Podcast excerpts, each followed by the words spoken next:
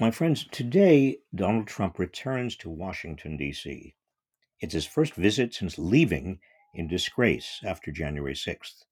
He's going to be delivering the keynote address at the America First Policy Institute's America First Agenda Summit. The purpose of this confab is to give Trump some policy creds as he prepares to announce a 2024 run for reelection.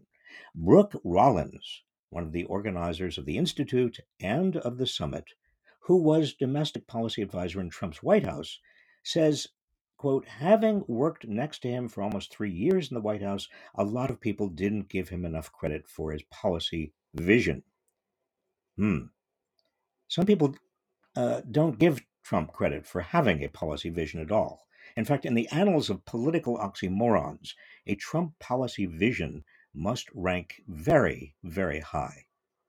To have a policy vision, it's first necessary to have some capacity for thinking about policy.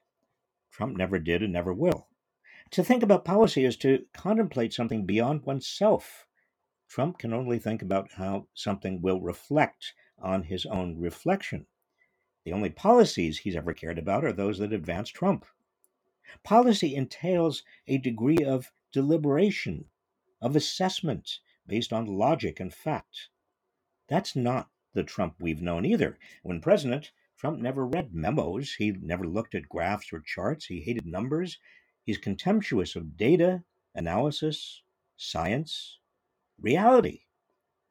To have a vision is to be forward looking, but Trump always looks backwards to vindicate himself, retaliate, take revenge, exact retribution, settle scores, counterattack, return fire.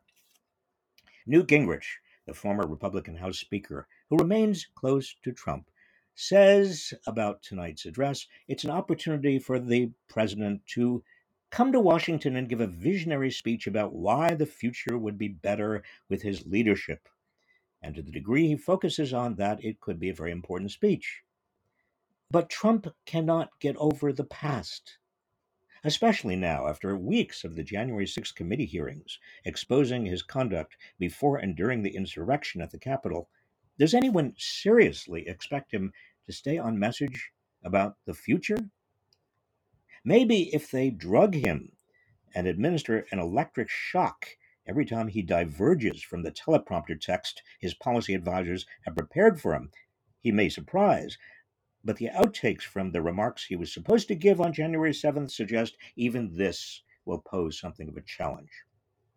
On the rare occasion Trump has offered a vision about the future, it's been a weather prediction. Remember when he warned the public that Alabama was going to be hit by Hurricane Dorian? Long after Dorian was already heading toward the Carolinas, leaving Alabama back in the sunshine? Rather than admit error, Trump had his White House policy staff release a 225 word statement defending his erroneous warning and spent the next four days defending himself with a doctored and outdated hurricane map that looped in Alabama with a black marker followed by assertions that his prediction was accurate at the time he issued the warning. It wasn't.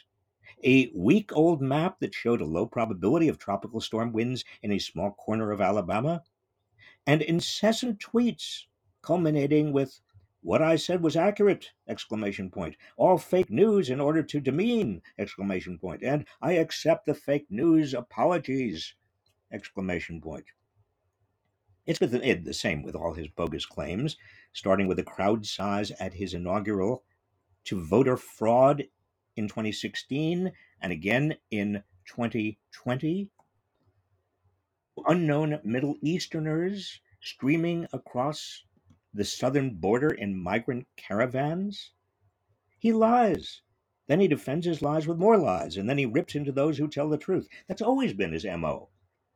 The worst job I can possibly imagine is to be a Trump policy advisor.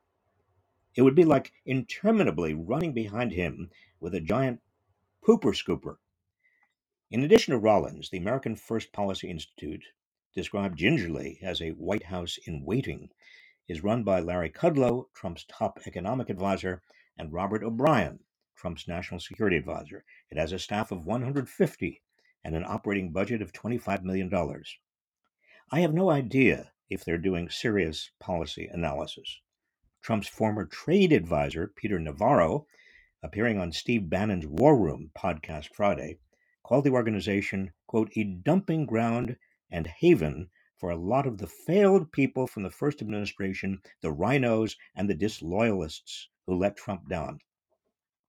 It's the nicest compliment I've heard anyone give the Institute's personnel, but I still doubt they'll get Trump to be a policy visionary as he heads for 2024.